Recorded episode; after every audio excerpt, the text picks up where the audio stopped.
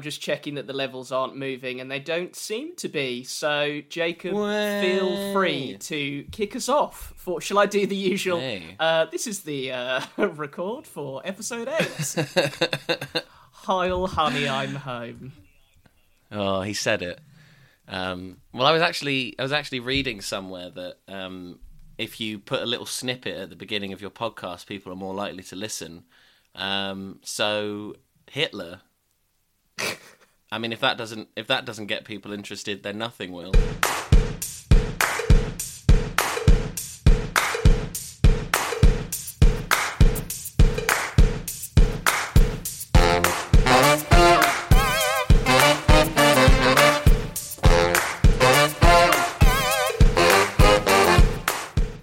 Our beloved listener, and welcome to Bad Things, the podcast equivalent of a sorbet at the restaurant of poor taste. My name is Jacob Simmons, and I'll be your maitre d' this evening. The D stands for dreadful, by the way. And paying his way through college as your sexy waiter tonight is the incomparable Nathan Packham. Nathan, the most generic of salutations to you. Ultimate generic salutations to you as well, Jacob. The only time in my life I've ever been called sexy, so we can take that one off now as well. I live to serve. And how are you? How are things uh, in in your in your life? Oh well, we're we're at seventy-five to ninety percent normal now, I'd say, until Oh, the really? second wave. I've been getting out and about because I'm a terrible person, uh, trying to trying to help the economy get back on its feet. I've had You a number monster. of nice meals and drinks and things, and uh, yeah, carrying that on this weekend and, and until the second wave hits. Have you uh, eaten out to help out yet? Uh, no, that's happening on Wednesday. The Oh. scheme hadn't come in in time for the last time that I went out uh, on a weekday. So, uh, yeah, going Oh, out on a. Wednesday this week. Jeez, it's going to be one of those things where it will really bring out the best and worst of British people because there'll be two. There'll be like half of people will be like, let's let's not bother with it. You know, let's let, it's not worth the fuss to bring it up. And equally, people there'll be other half of people who will just be like, "Where's my bloody money off?" And just shouting shouting at poor poor service industry workers up and down the country as they start fights in various branches of Frankie and Benny's. Literally, as soon as they enter the restaurant, no bill has been delivered at all, and they're like, "Where's the money?" off?" I want to see the ten pounds. I've seen some crazy discounts that people have got so far. I think some some restaurants just don't understand how it works, and they're just discounting wildly. Well, we have all that to look forward to, and I'm sure Nathan will report back on his exploits in the real world.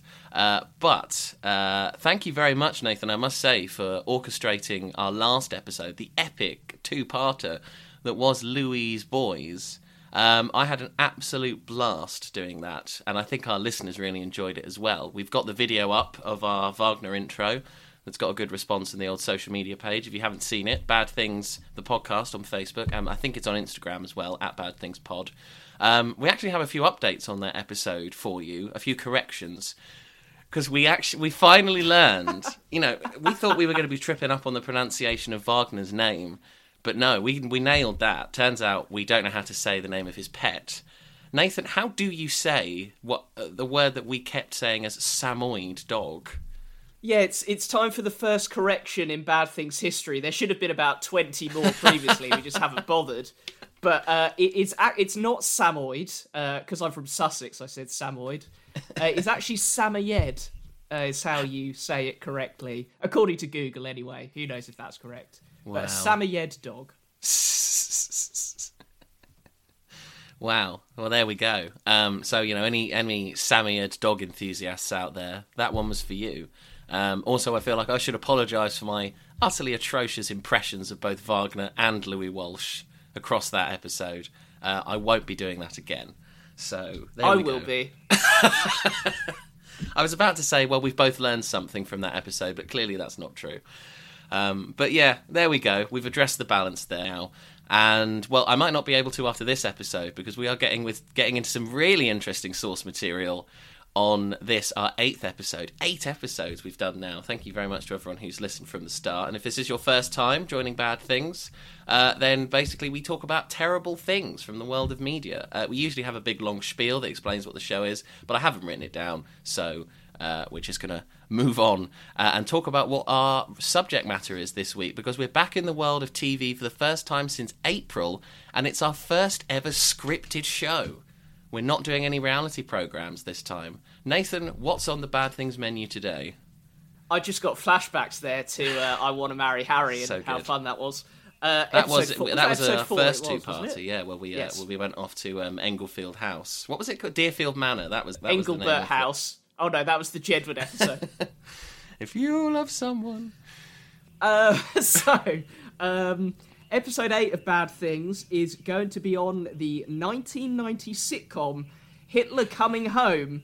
Uh, it is entitled Heil Honey, I'm Home. And it's, yes, it's everything you think it's going Yeah, to be. there's no subtlety here. We are back in Germany. It's our second visit to um, the Rhineland on this podcast. Uh, only somehow this may end up being more offensive than Lulu.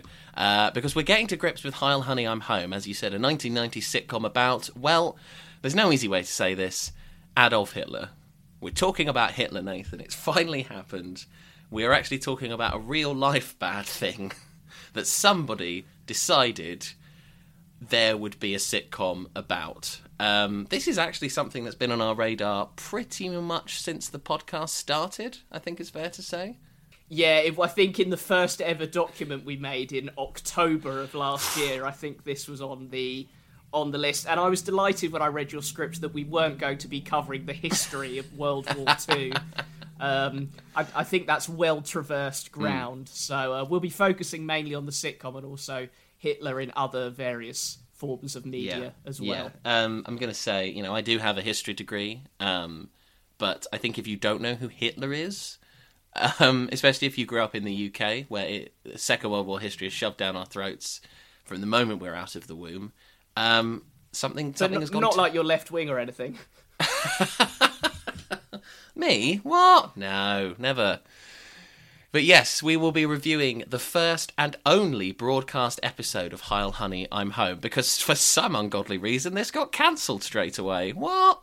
Uh, and we are going to talk about some of the other episodes that did get made but never made it to air. But the full review is going to be the one and only, the one and only episode. Um, I just got distracted thinking about Chesney Hawks there.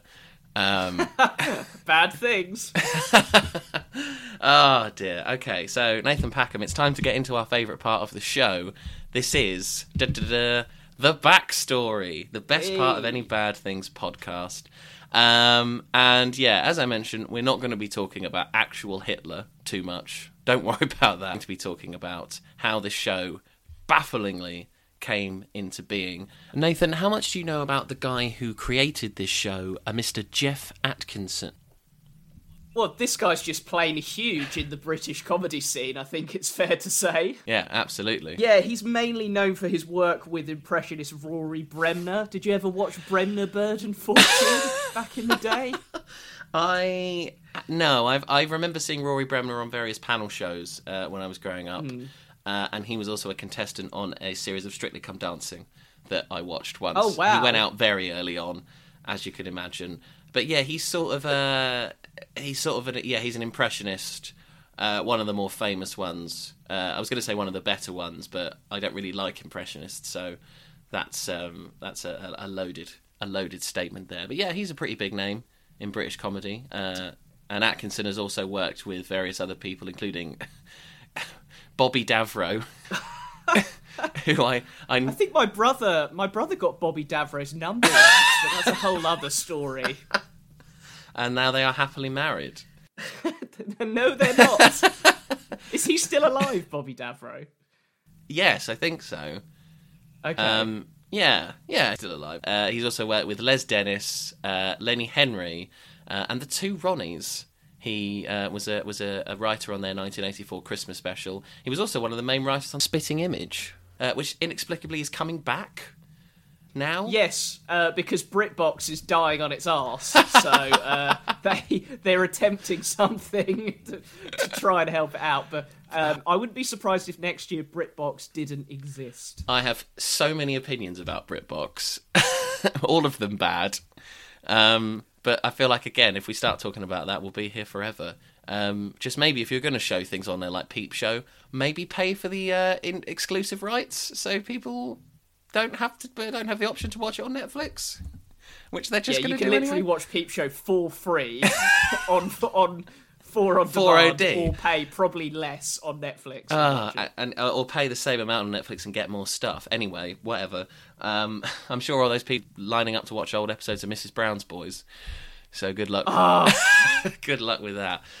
Okay, so yeah, Geoff Atkinson is the guy behind Heil Honey I'm Home, uh, and he's very open about this show. He has given a number of interviews, uh, including one that came out this year. Uh, he was chatting to the Telegraph, I think it was, uh, in July of 2020. Um, but we're, so that's we're going to reference that interview a lot, and also an interview he did in 2017 with Entertainment Weekly. Uh, and Atkinson said that "Heil, Honey, I'm Home" was one of two ideas that he was grappling with at the time. Nathan, did you get down what the other idea was that we we could have got from Mr. Atkinson? I loosely read about this. I believe there was something to do with Jesus was was being bandied about. Yes, it was a Beverly Hills 90210 parody starring a teenage Jesus. and uh, I think I think as you said in previous notes, why not do that? And maybe it's, there's slightly less risk with that as long as Jesus was portrayed well. I think if you're comparing Jesus and Hitler, um, yes, I would probably say that Jesus comes out as the winner nine times out of ten there.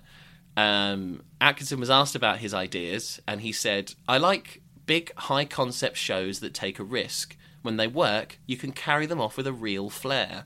He also said he wanted to do a Trump sitcom, uh, which reminded me of that George Bush sitcom. Do you, are you aware of That's My Bush? Nope, that sounds like it's coming up very soon on Bad Things. Oh no, it was reviewed really well. Oh, okay. Um, well, it's it's written by Trey Parker and Matt Stone, the South Park guys. Yeah. Um, so obviously uh, they're like well versed in the in the realms of satire. Uh, they were they originally going to do an Al Gore sitcom. Uh, and then Bush won inexplicably, so the last minute um, they changed their idea and wrote a sitcom about Bush. Moving on with Mr. Atkinson, uh, in that interview with the Telegraph that came out last month, uh, Atkinson called the show getting commissioned the easiest job ever. 1990 for you. He pitched the idea to Noel Gay Television, uh, which no longer exists, surprisingly, uh, and they had an open production slate with the fledgling British Satellite Broadcasting Network. And we're going to get into the real nitty gritty of uh, BSB, as it was known, uh, which uh, I think might make me sexually aroused because I love the the history of television and I love the history of British television. Uh, and we're going to talk about Why are we the same person? And we're going to talk about another real life uh, uh, Rupert Murdoch, who will be rearing his ugly head uh, very, very soon. But the bigger background on BSB it launched in 1990 and was mostly populated with American imports and reruns from BBC and ITV. Uh, I've put in the notes a 90s version of Dave. Uh, yeah, I get really frustrated with these kind of channels. Hmm. Uh, I can't stand them. I think it's just old hat. Because this one was actually on Galaxy, right? Yeah, Uh, Heil, yeah. honey, I'm home. BSB had, I Um, think they launched with six channels, uh, and Galaxy was their entertainment branch. They had like sports Right. channels and film channels. Uh, I think they had a business channel as well, which might have been a subscription service. Um, I I don't know. The business model seems very flawed uh, for BSB, uh, who infamously had a square aerial uh, that you had to put on the outside of your house. Uh, that was nicknamed the Squareal. No, nothing on the aesthetic appeal of a big sky, rounded satellite. Oh yes, every day of the week. Um, so yeah, '90s Dave uh, to sort of give themselves a chance. They decided to uh, take a punt on an original sitcom for, as we mentioned, the Galaxy Channel, and approached Atkinson about his new idea. Now, in theory, this isn't a terrible idea because Atkinson, as we mentioned, had a lot of history. He had a lot of good names on his resume. Um, so I don't think they can be blamed for trying this, for sort of taking a punt on on one of his ideas. And I think Atkinson saw the uh, the fact that these guys were desperate and thought, well, if anybody's going to take my madcap show about Hitler, it'll be these boys. This show is like the the Taskmaster of Galaxy, isn't it? Like the original, the original programming. that launched them into the stratosphere. Yeah, it, well, it certainly Yeah. it certainly made them famous, uh, just in very different ways uh, than Taskmaster, which is an excellent show.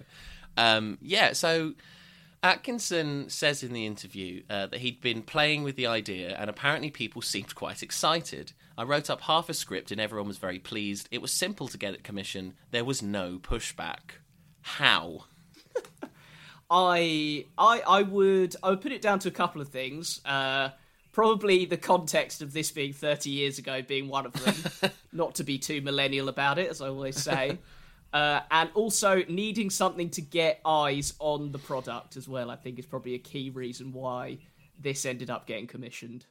Yeah, because uh, BSB was dogged with problems from the very start. They launched. They were going to launch at, at pretty much exactly the same time as the other big digital network in the UK, which was Sky. Uh, but they had a load of technical problems, and by the time they launched, Sky had been in business for a year. I'm delighted I wasn't in the BSB main control room in 1990. I mean, you know how stressful it is to work in broadcast television.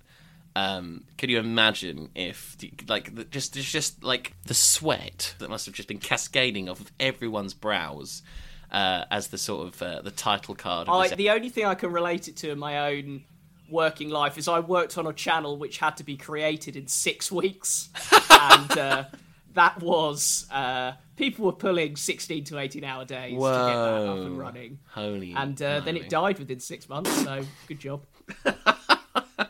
We won't name any names because we might get Nope. sued. yeah, so so this like this is already where the, like the problems are, are already starting here because uh, Atkinson, I think, his biggest problem was he got the message of the sitcom completely wrong because he wanted to make Heil Honey I'm Home a spoof of the 1950s sitcoms uh, that dominated television during that time, such as I Love Lucy, The Honeymooners, all those big American shows. Um, his two goals with the project were to laugh at bullies and ape the American sitcom. First of all, I think bully is a bit of a, a loose term for Hitler. I think, if he's. That's glib, isn't it?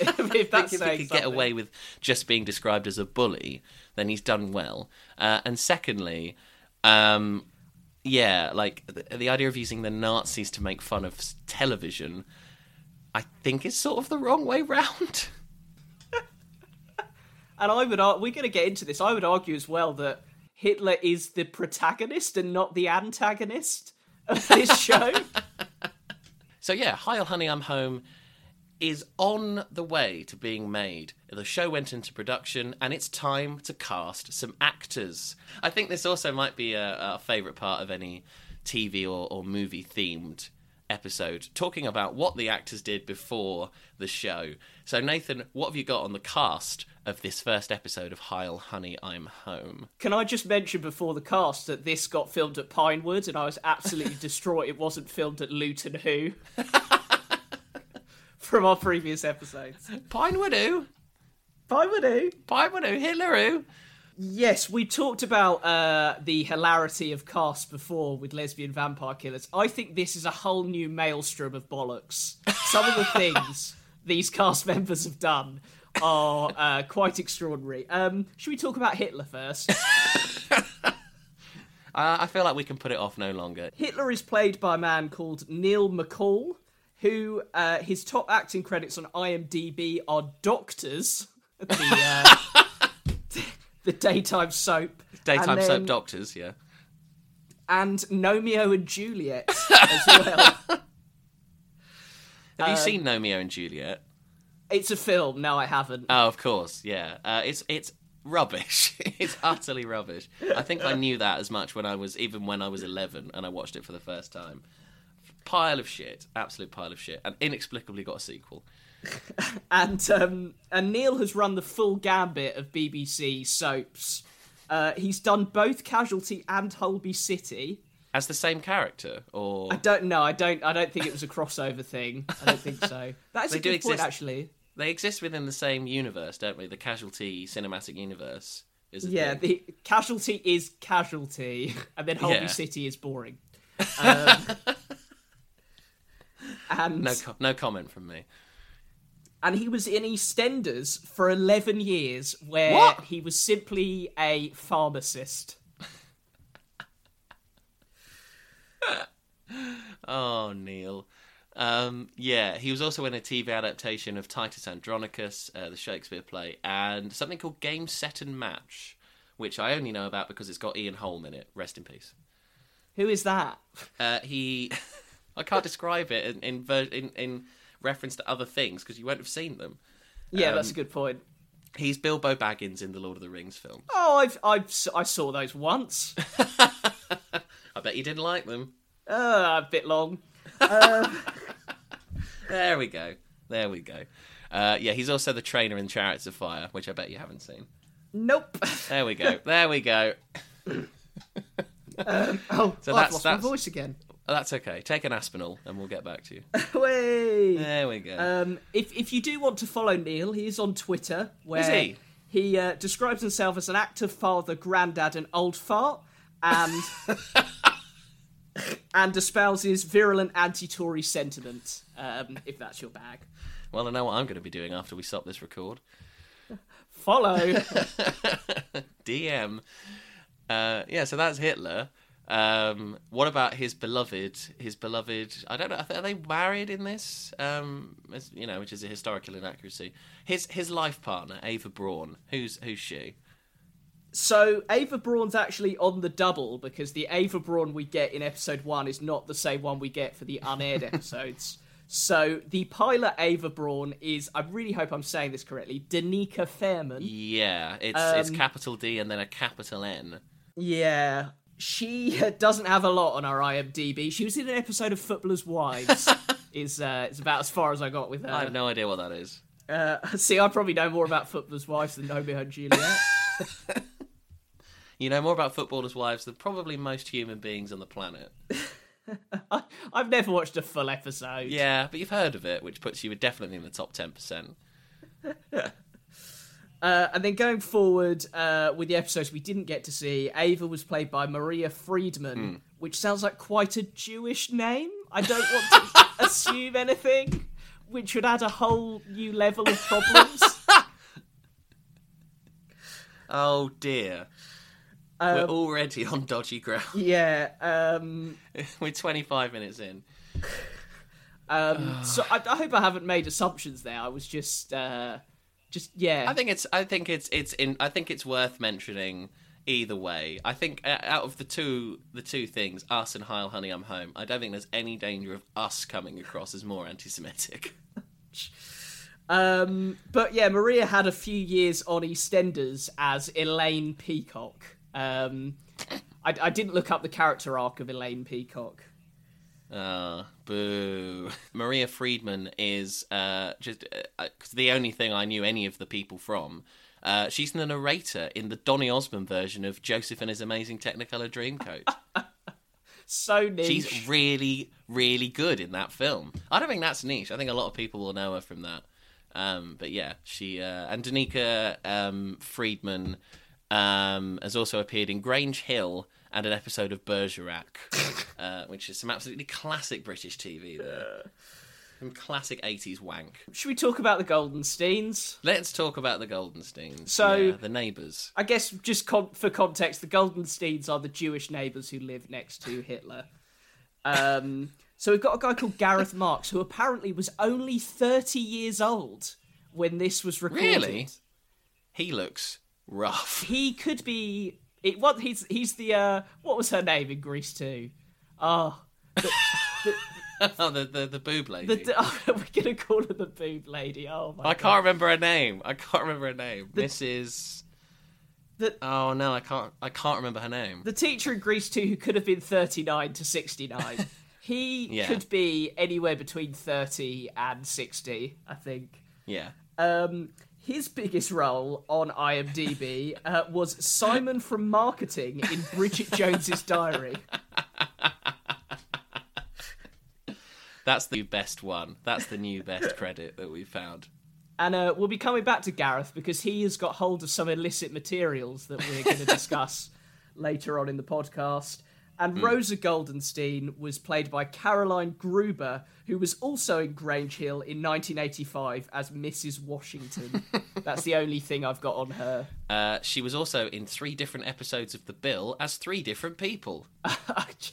the Bill universe is just all over the place. I love the I love the Bill. I find the Bill really funny, and I don't know why. That, that- you, you can sit alone and watch the Bill if you want. No, I don't. I uh, don't. I don't I'll find the it a actual. miss. I don't find the actual show funny. I just find the concept of the bill really funny. I don't know why. Just because it ran for like twenty thousand years, and every single person has been in the bill. Like my house, my housemate's mum was in an episode of the bill. Oh my god! I found that utterly hilarious. It's just one We've of those. probably been in the Bill and we haven't even realised. It's like national service. If you're not employed by the age of twenty, you just get called up for a, an extra role in the bill as like a shoplifter. the Women's Land Army of, of British soaps. thank you for repping the Women's Land Army. Uh, that's good, good um, feminist hit, uh, history there. Um, and yeah, we have one more. Well, I have one more person to talk about. Uh, the special guest star of this episode, uh, Patrick Cargill. Did you get much on him? Uh, well, that we we it's time to mention the Beatles, isn't Yay. it? For Patrick Cargill. There we go. Uh, he, I have, I've never seen Help actually. Hmm. That's a stain on my Beatles fandom. He is a superintendent in Help. I, I think you've seen it, haven't you? I've You've seen I've seen bits of Help. Um, yeah, Help is uh, I think as you put in another another one of our projects that hasn't come out yet. Um, it's just a shit hard day's night basically. Uh, that in revolves colour. the plot being that Ringo has managed to get a hold of a magical ring, uh, and sort of various forces are out to try and get him. Um, but yeah, he is he is in that film. Uh, he's also in two Carry On films uh, and a sitcom called Father Dear Father, which he was the lead star in that. He's just one of those classic old school British actors uh, that had a turn in everything. He's more known for the stage, I think, than the screen. Sounds like he was in some real British smut, basically. yeah. Uh, and you'll see that from his performance in this. Uh, just a, a side note on Patrick Cargill. This was his final ever TV role. He died in 1996. wow. Yeah. He didn't do anything for the remaining remaining six years. He just did stage stuff, I think. But yeah, this wouldn't is. that gnaw away at your conscience? I really hope not, because I don't want him to have died with his last regret being I was Neville Chamberlain in the fucking Hitler sitcom. I hope he lived a full life outside of Heil Honey I'm Home. But yeah, that was uh, that's Patrick Cargill for you. Um, one, yeah, I don't even know what to say. I was going to say one of the better things about this episode, but I don't think that's true. I yeah, I think he's probably the best thing about. Once again, like like um, oh, I've forgotten his name, and I want to marry Harry. Oh, King Well- Kingsley. King, yeah, like Kingsley and I want to marry Harry. The old school British bloke comes through for us, at, at least somewhat. Um, Uh, I've got two more people. Really? Uh, they Okay. have they have no acting credits on IMDb. It just it's just a, a way to frame where the show was going. yeah. Um, so there's a guy called Lewis Barrett who was Stalin in an unaired episode, and also a guy called Thomas Lord who was who was Hermann Goering in an unaired Christmas special. Yeah, that's uh, that sounds so exciting. I want to see that more than anything. There's another character called Ruth in this, but I couldn't find anything about her. Yep, I I think that was a Google black hole. That was the boner jizzy pants of. Uh, of Heil I'm Stop. I'm making sorry, I'm making a lot of uh, references to previous episodes. Really are. yeah. Well, you know, if people people haven't followed us from the start, uh, they're dead to me. So I'm not joking. You're not dead to me. Please go back and listen. Uh, acast.com forward slash bad things podcast. Yeah, so that's the cast. Um, that really does frame things. Uh, who's who of who's that? Um, and according to Mr. Atkinson, once things actually got off the ground, things did not run smoothly on the set. According to that EW interview, Atkinson said, "I had a sense something was not right. These were there were tensions backstage, and people started questioning the story, and it became more awkward. People started. How dare they? How dare they not blindly follow this man's vision to make Hitler a sitcom? Bloody snowflakes. oh, um, but yeah, made made it did eventually get, and it was broadcast on the Galaxy Channel. The first episode went up on the 30th of September in 1990 to an audience that, according to Mark Lewisohn from the BBC, could be counted on just a few hands. Which I think is a, is a small mercy. And we will be breaking lockdown rules to have a special screening of that down the pub on the 30th anniversary. It's coming up soon. Ah, jeez. Wow. Can you imagine if we did sort of like a cinema in the park? Just for 25 minutes only. Well, we'd supplement it with all eight episodes of I Want to Marry Harry, Yes. including, and then all the interviews that they did afterwards. Uh, God, we really are getting reference heavy on this show. Um, but yeah, so that's the backstory. Um, quite a lot to discuss for a 25 minute pilot. Um, before we get into that, because as we said, there's only 25 minutes, so I think there's there's room to play around here, and it does bear mentioning that this is not the first time, nor would it be the last time that Hitler was uh, depicted on screen as in a fictional form. Uh, so I thought we'd tw- take a little bit of time to talk about Hitler's other portrayals in the media. That was intense. What am I going to do? No idea. Got it! I will negotiate. Burn down the house and blame Winston Churchill. Or negotiate. Nathan, have you seen Jojo Rabbit? I processed this film at my workplace, Wow. so I have seen. I have. I've done a five-point check on Jojo Rabbit. Did any of those five points have Hitler in them? Uh, no, most of them had Rebel Wilson in them, and I was like, oh god. But yeah, Hitler actually made an appearance in a very high profile movie just last year uh, in Taika Waititi's Academy Award winning film Jojo Rabbit. The Fuhrer is played by Waititi himself. Uh, I don't know what that means to have a, a, a, a Maori man playing Hitler. Um, I think that's progression. I don't know. Um, and he appears as the lead character's imaginary friend. He starts out as very childlike, reflecting uh, the, the character's sort of um, the psyche of this young child. Uh, but he eventually gets more and more Hitler-like as the film goes on, as Jojo starts to question his allegiances to the Hitler Youth. Um, so yeah, it, I think I included this because it just goes to show you can talk about Hitler in a very acclaimed way. Because this film was like, you know, it, it did very, very well. Yeah, and I think there's uh, there's comparisons to be made because I, I seem to remember the accents weren't really anywhere from what I can remember. They weren't, Um, yeah, they weren't German. No one was trying to be German or Austrian. You, like you've just got to be tasteful and knowing about it, and we we're gonna get into Heil Honey. just doesn't doesn't manage it. yeah, absolutely. And yeah, so that's a that's a more modern version of Hitler. Uh, I think if we're going to talk about something that makes fun of Hitler, there's only one place we can go, and that is the Mel Brooks classic, The Producers.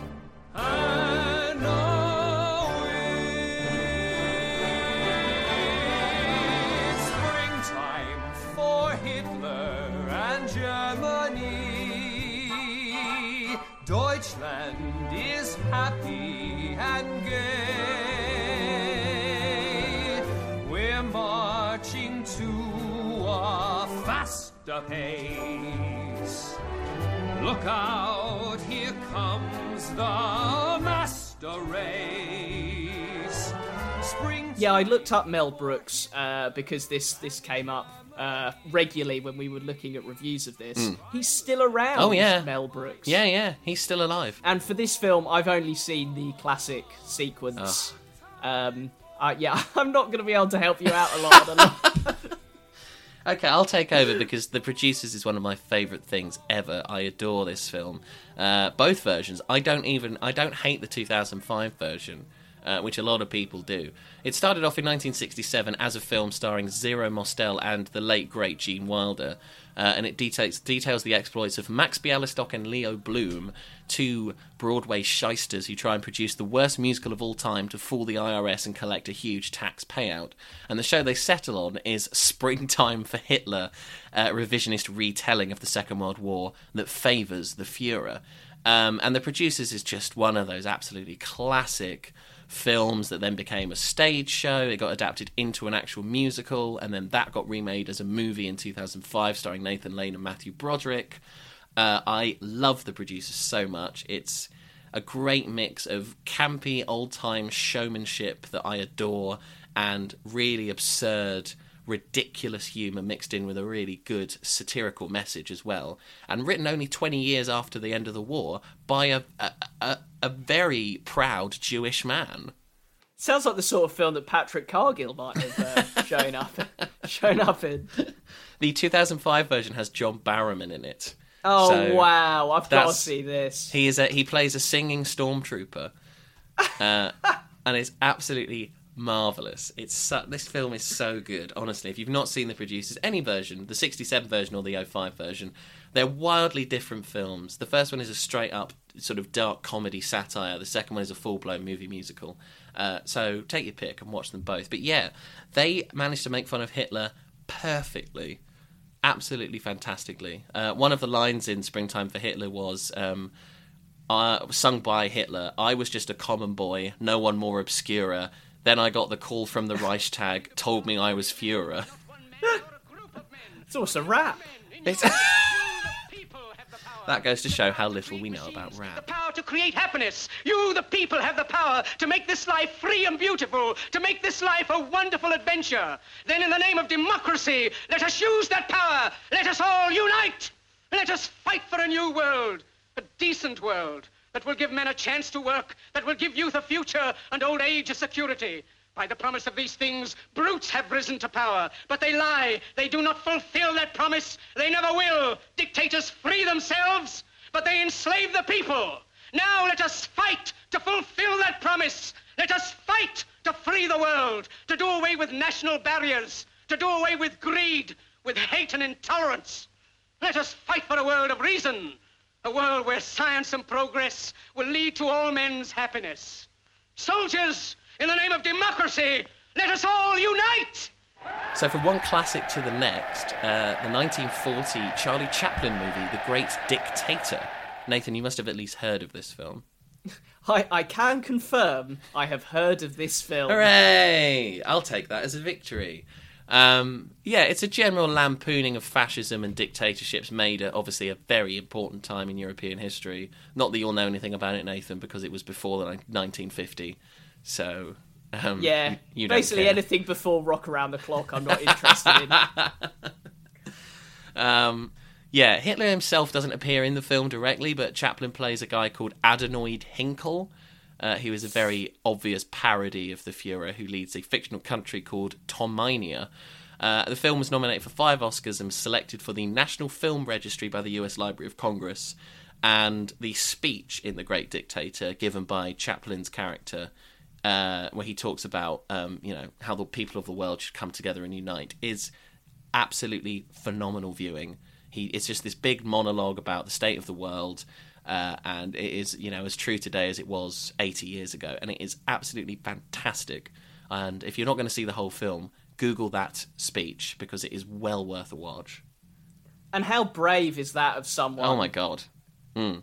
Yeah, absolutely. He would have been he would have been public enemy number one if the, the worst had happened. So. Yeah, totally. And even and like at this point, um, uh, you know, Chaplin was based in the states, and he like the U.S. weren't in the war for another three years, so he was making this bold statement, even though the policy up until this point was. The US is not getting involved in this war. We are staying out of it. It was only Pearl Harbor that changed things for the US, and that was in 43, I think, December 43. So he obviously took a stance on this and decided that this was something he wanted to do, and it paid off massively. Um, I, and I love that you said I think 43 and then repeated with the month. I'm a dick. um, so yeah, those are three examples of Hitler being portrayed very well in the media. I think to balance it out in the history, in the um, uh, uh, uh, interest of fairness, uh, we'll talk about something shit with Hitler in it. Um, I hadn't heard of this until I was going through the very helpful Wikipedia page, Hitler in Fiction. Thank you, thank you for that. Um, and this is a film that came out in 2007 called A Kitten for Hitler. Um, I assume Nathan, you hadn't heard of this. I, I I I read this in the script. I was like, what is this? It's horrible. Uh, it was created by a guy called Ken Russell, who, from what I gather, just loves to be controversial for the sake of it. It's a short film about a young Jewish boy who travels to Germany during World War II to give Hitler a kitten in the hope of softening his heart. However, when he gets there, uh, well, actually, we should talk about the boy, the boy, quote unquote, himself. Uh, as a guy, well, the character's called Lenny, uh, and he is not played by a child. He's played by an adult man with dwarfism. Oh, okay. Oh, wow. Yeah. Uh. So problem from the start there. Um, so this this this adult man with dwarfism playing a child gives Hitler the gift, uh, and Hitler's like, "Oh, this is great." And then he finds out that Lenny is Jewish, has him killed, skinned, and turned into a lampshade. Uh, I, it, was that a practice of Hitler's, or is that just the film's Um, I- imagination? I- it never came up in, in my three years of studying history at, at university level. Um, but hey, who am I to, to say? Um, and then the lamp like survives the war, eventually gets returned home to uh, Lenny's mother, and Hang President. on, did you just say the lamp survives the war?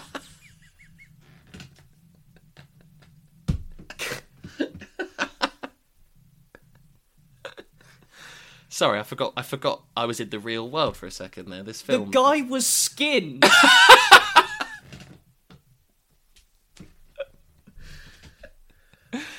I, I can only work with what the film's given me, Nathan. I know it's I know it's not real. I know it's a load of bollocks. Um, yeah, the lamp eventually because the lamp is sentient, by the way. Oh, well, this makes Yeah. sense. Oh, sorry, now. I did. Yeah, the lamp like sort of glows, um, and there's a weird, there's a weird slu- subplot where Lenny has a, a birthmark in the shape of a swastika, um, and like after he gets skinned, it transforms magically into a Star of David, and the lamp gets awarded the Purple Heart by Harry S. Truman. Let me know when you want to put this on a poll. Oh, it's only a short film, so I don't know. I think we've covered most of it, but as soon as I read about this, I was like, well, this we have to cover this because this is absolute gold. Did you ever see Valkyrie with Tom Cruise? Uh, no, I ha- I've heard of it. That's um, about the plot to assassinate Hitler. yeah, it's really bad. Just thought I'd, just thought I'd drop that in there.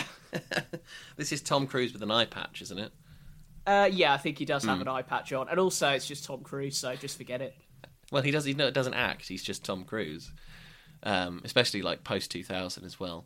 Anyway, um, my my next line in the script is now that horribleness is out of the way, which makes it sound like I hate Tom Cruise.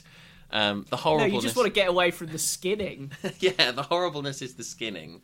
Um, somehow, um, we're going to have to move on from that, and we're going to talk about the actual uh, meat and two veg of this episode. Let's get down to business. Let's get into Heil Honey, I'm Home, episode one of one. Nathan Packham, are you ready for what is going to be one of the most surreal experiences of our lives? Let's do it, and I can't wait to talk about this transition announcement that we're going to start off with. And unless Arthur Lowe defeats him, the man himself in a few moments in Heil Honey, I'm Home as the Galaxy Comedy Weekend continues. the very handy full upload on YouTube, uh, which Geoff Atkinson is aware of uh, and doesn't care about. He actively enjoys the fact that this is up on YouTube for free. Um, we start with a little bit of the ending of an episode of Dad's Army. Uh, and Nathan, do you want to talk about the uh, continuity announcement that precedes this airing of Heil Honey, I'm Home? I mean, this continuity announcer is basically the Miles Davis of uh, continuity announcers. Okay, Uh, do explain how. Because, because I mean, I, I guess he, well, I guess he didn't improvise it, but I guess this came from his own brain. uh, I don't know how it works in TV, actually. Yeah, Um, I, don't, I, I don't know if you're given a script as a continuity announcer. But I'm sure Galaxy was so all over the place, he just had to do it himself. uh, the, at the end of the credits of Dad's Army, the announcer says, and unless Arthur Lowe defeats him, it's the man himself in a few moments in Heil Honey, I'm Home, as, as the Galaxy Comedy Weekend continues.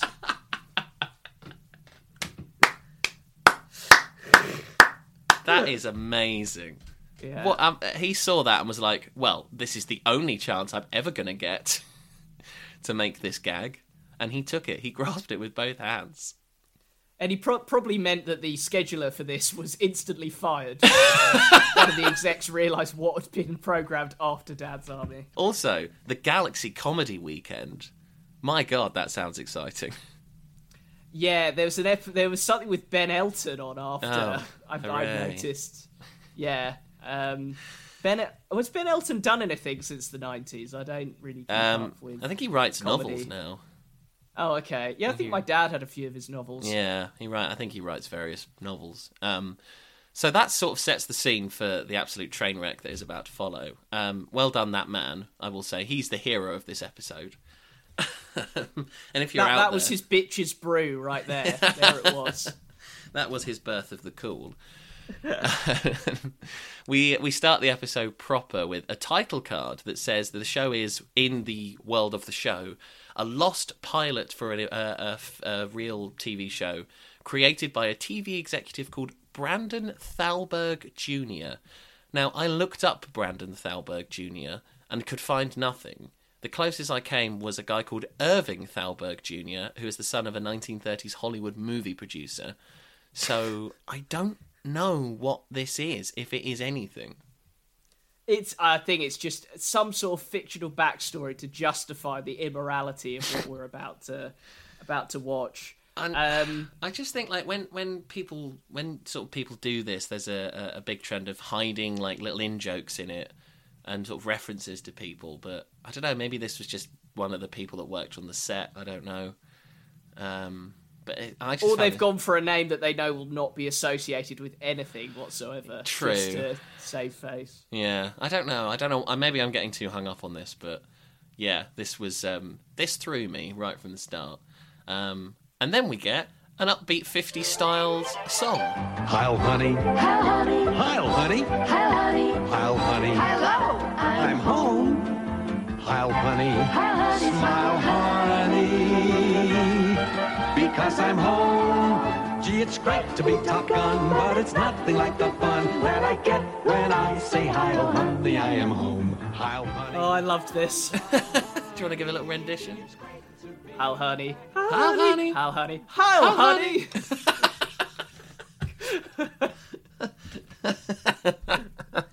Good luck hun- bringing the levels down on that one. Good luck trying to sync our voices up. Um, Heil, honey, I am home. Yeah. Um, is this the best part of a show? Yes. It's um, it's like a well, the, the the pilot episode has a sort of live action opening where we get like a sort of Cheers style introduction to all the characters, where there's a little picture and it's like starring Neil McCaul as Adolf. Did you see what was in the background for one of the cards on this? no. Brandenburg gay. Yes. yes. I'm thrilled. I'm so thrilled. Oh gosh. anyway, um, yeah, and um, uh, as an aside, this this was not the opening that we got for the uh, the remaining episodes. There is an animated opening um, that is in the style of uh, 60s sitcom Bewitched, um, which was meant to be used for the following episodes, but as we know, they never saw the light of day. Uh, but the animating a- animated opening is on YouTube, so I will put a link to that in the podcast description if, for some ungodly reason, you want to watch that. Uh, Nathan, did you see it? I did, and weirdly, it reminded me of like that sort of Bambi style animation. Oh. That kind of, yeah.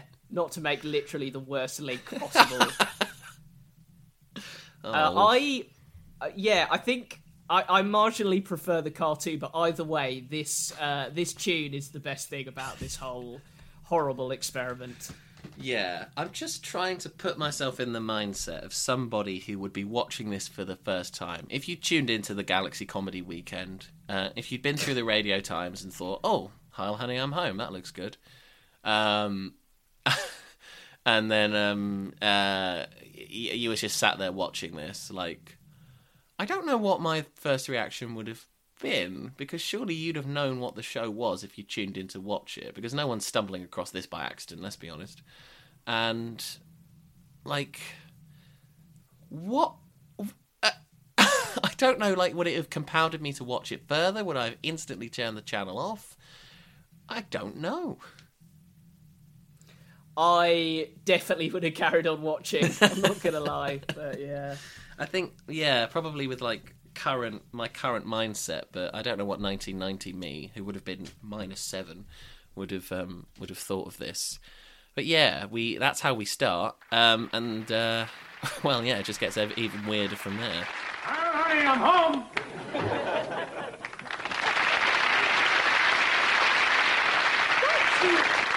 Heil, honey, me.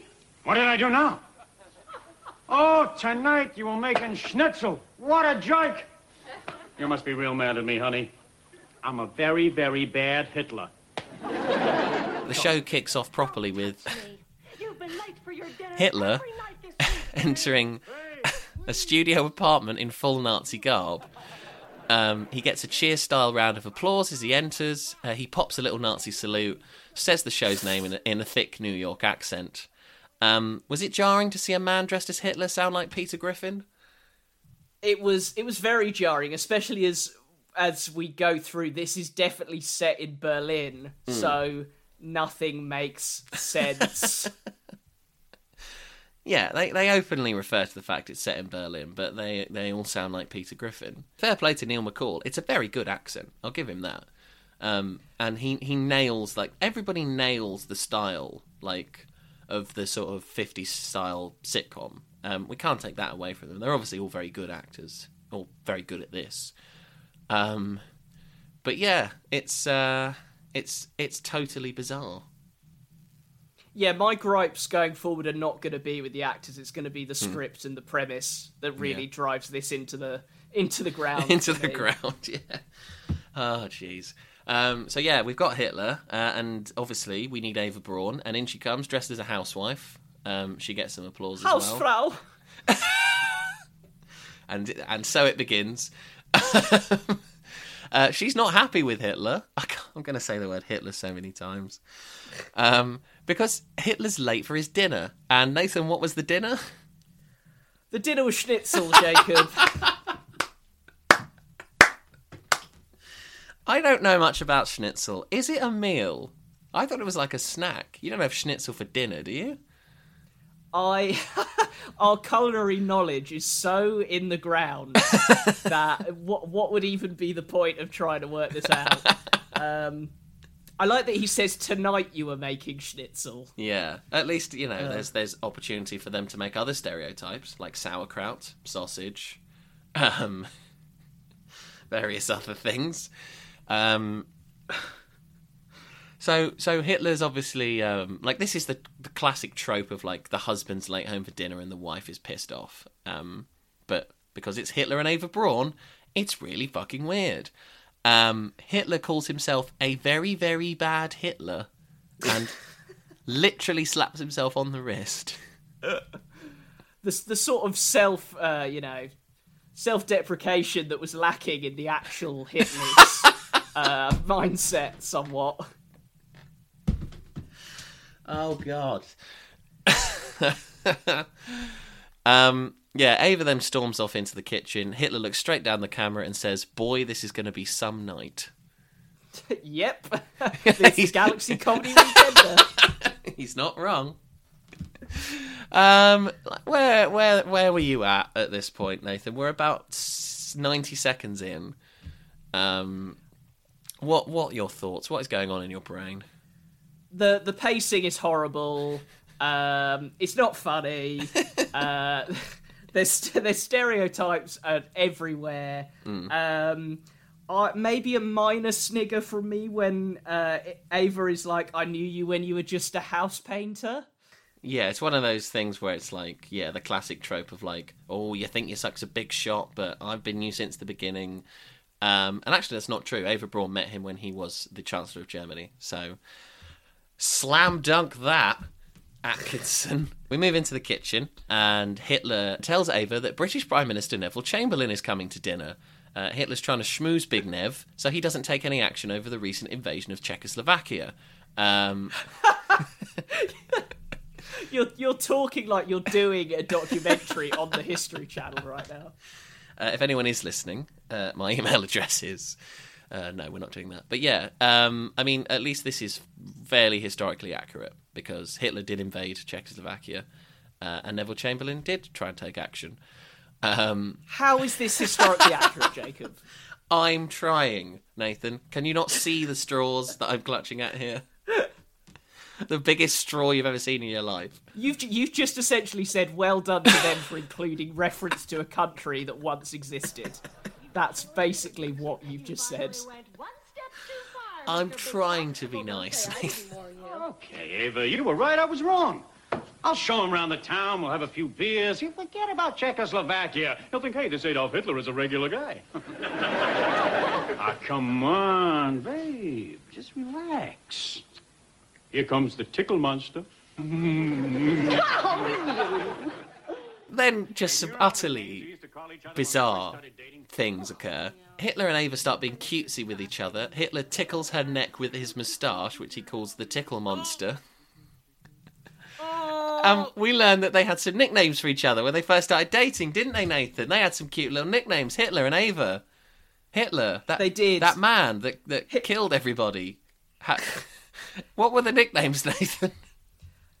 Hitler was, in a moment of pure writing genius, uh, simply known as Mr. Sausage. Mr. Sausage.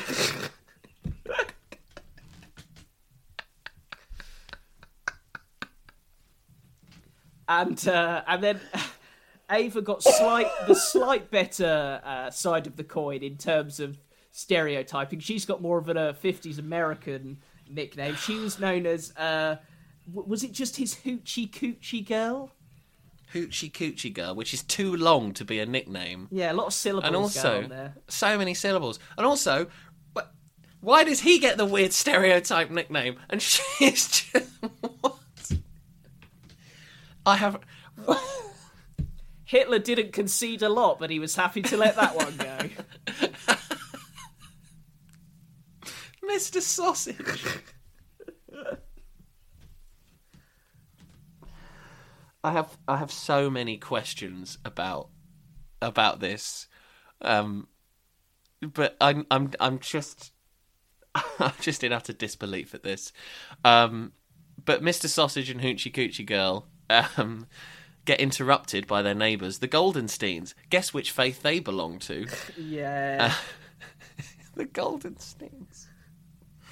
Um, Hitler is worried that they'll ruin everything when, when Nev comes round. He mentions that they were embarrassing when the Mussolinis came over. I actually thought that was quite funny. That's not a bad gag, to be fair. Yeah, it's not a terrible gag. There's a couple of gags I actually sort of sniggered at, and that was one of them.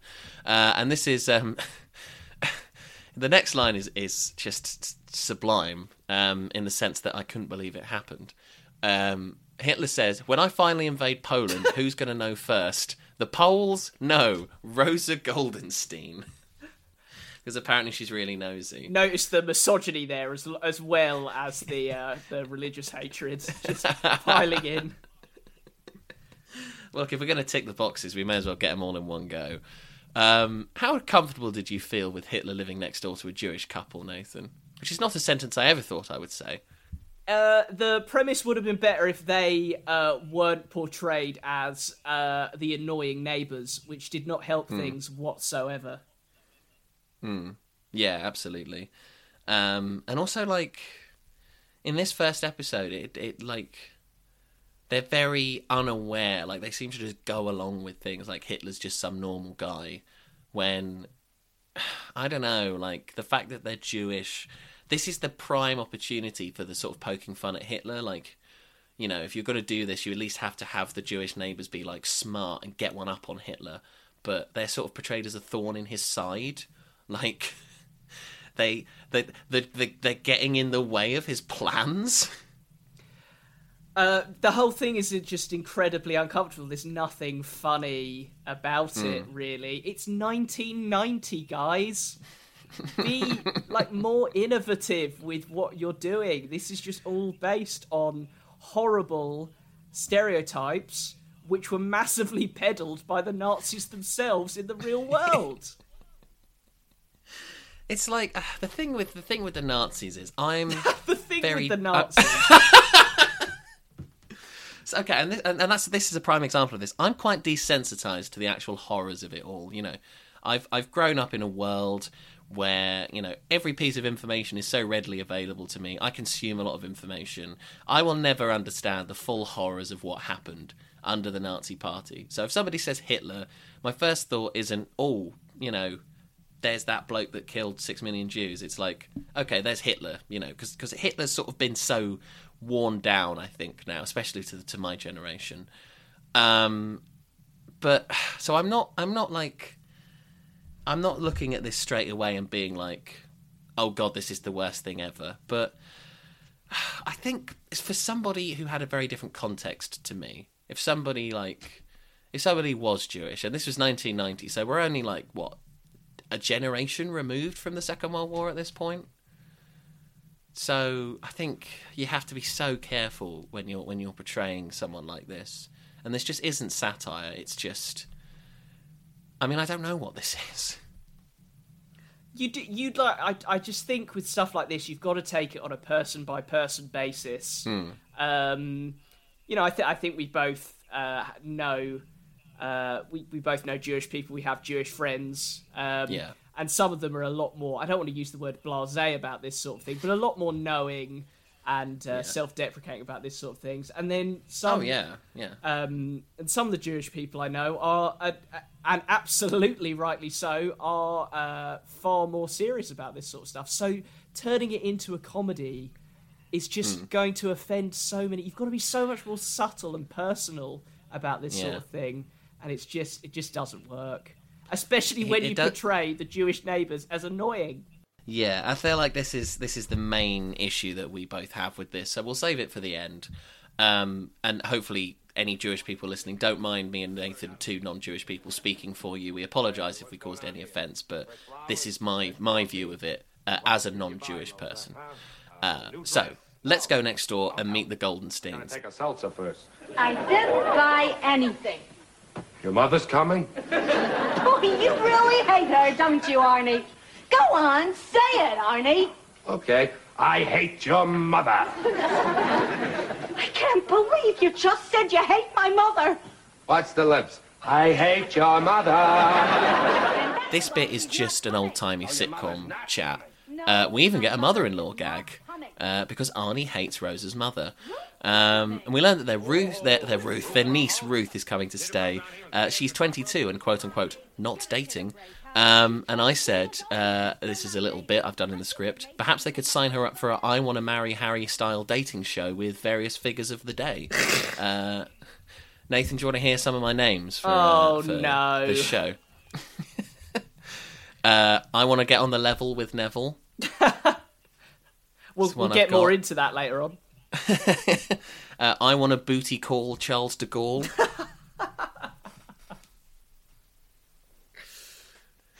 Yeah, how's that? That that was is is De Gaulle the one that that ended up causing all the riots later on in the sixties?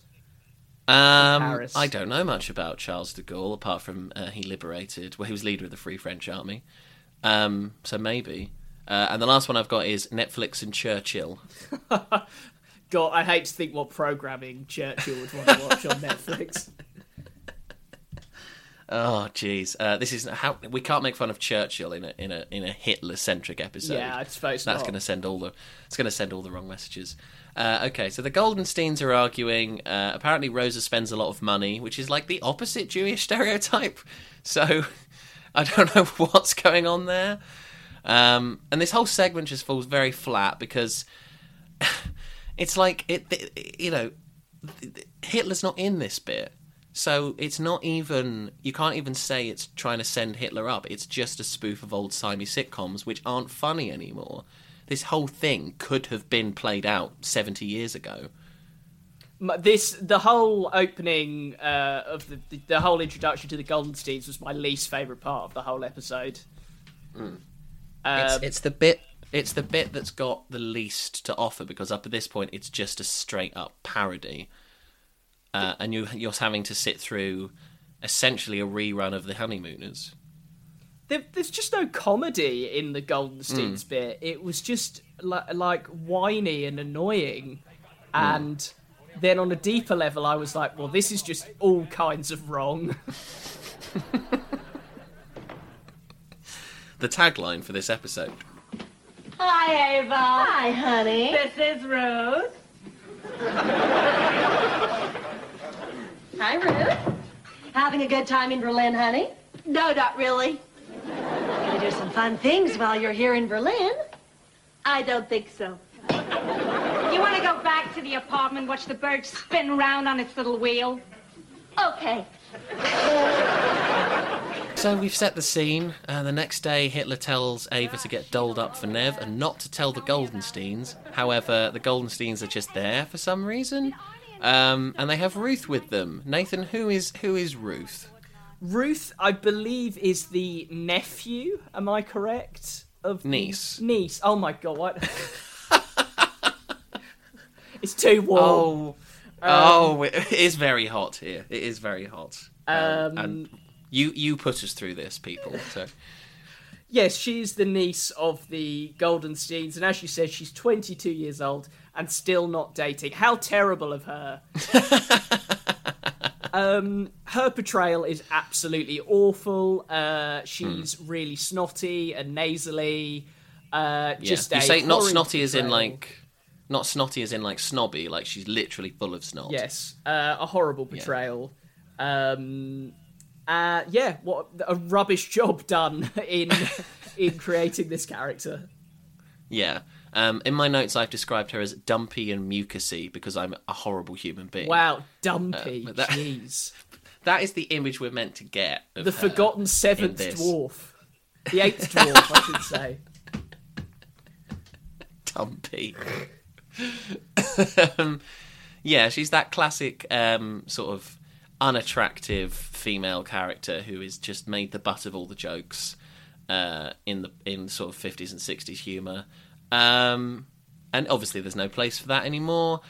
And yeah, it's just like at this point, I'm I'm just like, I don't know what you want me to say, show, because yeah, obviously you're doing a great job of introducing all of these 50s and 60s tropes, but why? What's the point?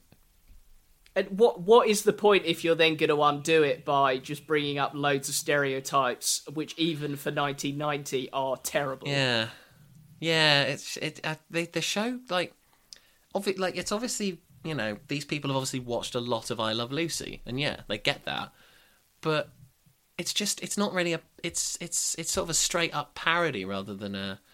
It's more, I guess, more of a pastiche than a parody because it's it's just aping all of these tropes, and it's not really making fun of them because it's sort of that's where the quote unquote comedy derives from. I don't know. It's maybe maybe I'm not clever enough to get the gag, but but hey ho. Um, so Ava and Rosa start talking. Uh, so they're friends. Uh, I, yeah, I guess the women are, which I guess is progressive. I, I the yeah the wi- oh no, but then it's not really because it's really gossipy, isn't it? Their whole Yeah. dialogue is really gossipy. The, Um, the, the the test. This is not. Mm, indeed.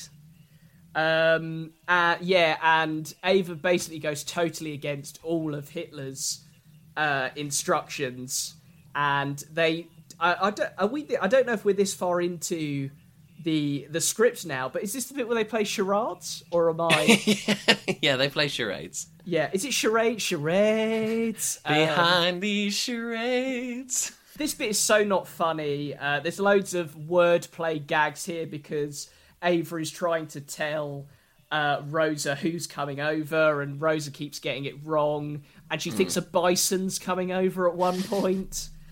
Um, Well, well, well, Ava starts sort of mime. It's, she does the whole sound like, and then mimes some horns. yeah, Um, Rose is like, "Oh, it's a bull," and then Ava sits down, exasperated, and she says, "Sitting bull, the Indians are coming," uh, Oh, which I actually found. I laughed at that. I'm not gonna lie. Uh, I thought that was quite funny.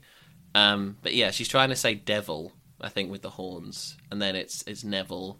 Neville Chamberlain is is is coming round. Is the is the long and short of the gag. surely, like I, I don't want to script this, but if if if they'd done sounds like Devlin, then maybe she'd said Adolf, that might have been a bit funny. Maybe I don't know. Um, we? I, I, I, I don't know. I don't think there's any way of making this funny, Nathan. yeah, I'm never writing this. I'm never writing a comedy Yeah. script, let alone this one. yeah, this is not going on the kick, Kickstarter. Oh dear. Um, so yeah, eventually Rosa gets it, um, and then later in the day, The, your voice has just gone. Oh god.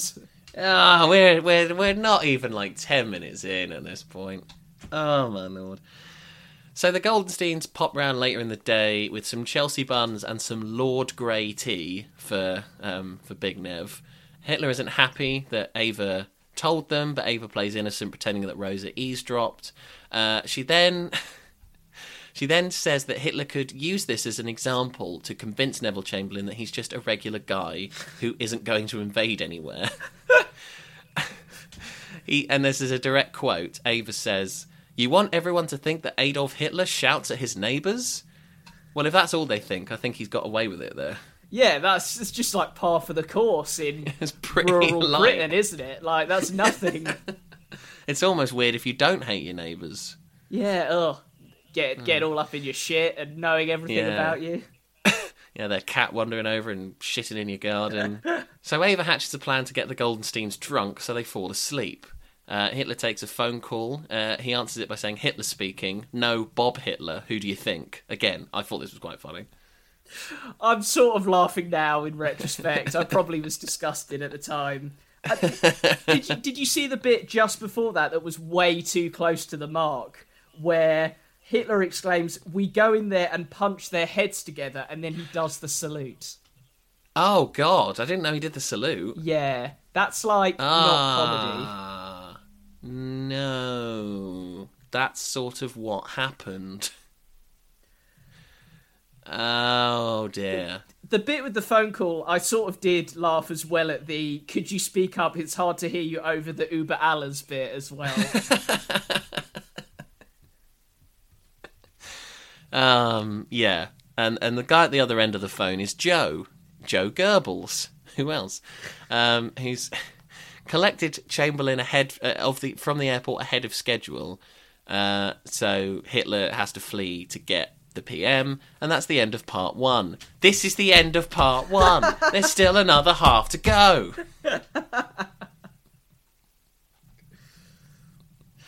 How are we doing at this point? Well, it's just horrible, isn't it? Like, it's just already irretrievable on so many levels. I don't know what to say, Nathan. Go to part two. It's all good. Okay, let's let's do go to part two. You're gonna love this. You ready for this? That, Ready? Who's this? Who's this? Gee, I win. Wonderful party. Good night. No, it's not a monkey. It's Ruth. You're so It's not Ruth. It's your mother. So we come back from commercial, and Arnie's doing a weird impression of Oh my Rose's God. mother. What offended me most here is that they had one of those lamp cloths that are so pointless. I thought it was a doily. Uh, what's a what's a doily? A doily's like a, a sort of piece of table dressing. You know, the sort of white circles with the frilly bits. Oh, okay, so that You was put- what I would kind of be referring to, I guess. Oh, lamp. okay. Yeah. Okay. Yeah. Um, God, how is this a discussion we're having? uh, Rosa says, My mother is not a monkey, which gives you a clue of how bad the impression was. Also, is that offensive? Probably. Yes. Uh, Neville Neville Chamberlain is here. I'd just like to remind you this is Patrick Cargill's final role before he died. Uh, What a preface. yeah. uh, he starts a running theme of Neville Chamberlain's character, which is he tells really bad jokes. Uh, did you get the joke here, Nathan? I didn't understand the punchline. Uh, Well, so- obviously it was just too highbrow for you, Nathan. yeah, a polar bear or something, and the. What, Hmm. Please tell me, Jacob. I don't get it. What do you call a polar bear who's wearing three balaclavas? Anything you like. He can't hear you. I I'm lost. Am I really done? Do I have to explain this to you? I'm not angry at you. I'm just angry at myself for including this in the script. Yeah, but can you explain it to me? Okay, everyone. I like dunno, everyone Jeff. who's listened to the. everyone who's listened to this podcast for an in-depth analysis of Heil Honey I'm Home, just skip forward maybe 30 seconds and we'll get back to it. Um, but the, the purpose of the joke is, Nathan, that the polar bear is wearing so many balaclavas it's blocked out the sound. So you could, in theory, call it anything you wanted to. You could insult it and it wouldn't do anything because it couldn't hear you. Yeah, I, I mean that's what I thought, but then I was like, what? uh, Like, what?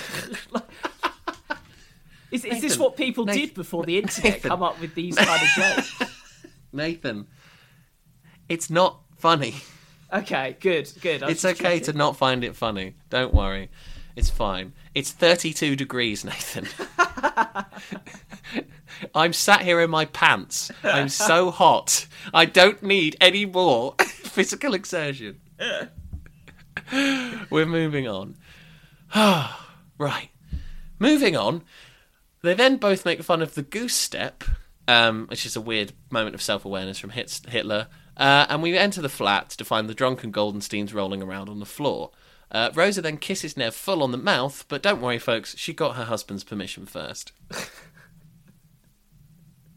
uh, what did you think of Cargill's bumbling British performance here? the best thing about the whole show, as I said earlier on. Should we talk about the teapot? Oh my god, what the fuck was this? Mr. Chamberlain, how about a pot of tea? All right. Here goes. I'm a little teapot short. Here's my handle, oh, there's my spout. When I get my steam up, hear me shout. Tip me up and pour me out. What what what is he asked? I can't remember. Do you want do you want a pot of tea or something? And then he's just like, Yeah. Oh, they definitely just asked me to do the teapot song.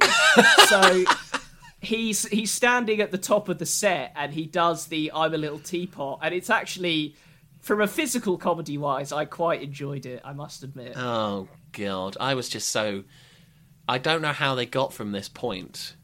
Like, there is no way you would interpret that as "Can you sing I'm a little teapot?" I don't. This is I bizarre. I don't think it's a, a famous Nazi Germany, uh, you know, ballad, is it? Really?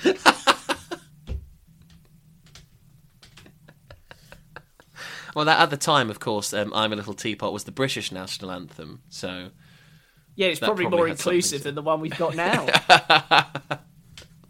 hot take. So Hitler uh, witnesses this, um, and Chamberlain then pulls him aside to the kitchen to talk about his invasion plans. He then signs out, brings out a piece of paper, which is the Munich Agreement, uh, which is more commonly known as the Peace in Our Time Agreement. Uh, but technically, uh, the actual phrase that Chamberlain used in 1938 was "peace for our time," not "peace in our time," uh, which is a common a common misnomer when referring to this uh, document. and Jacob, what fucking month was that in as well?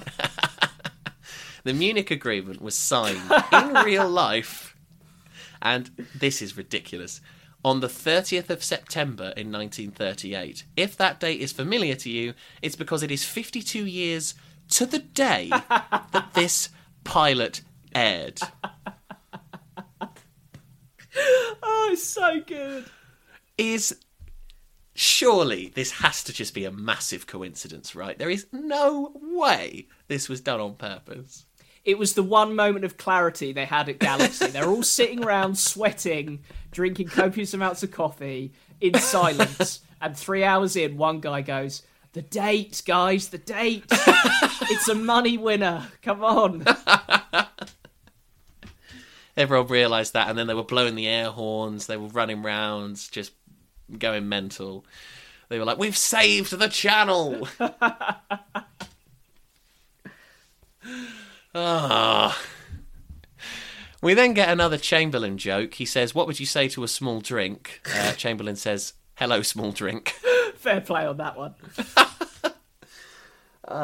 Um, and when Chamberlain's back is turned, Hitler pinches the Munich Agreement and puts it in the fridge.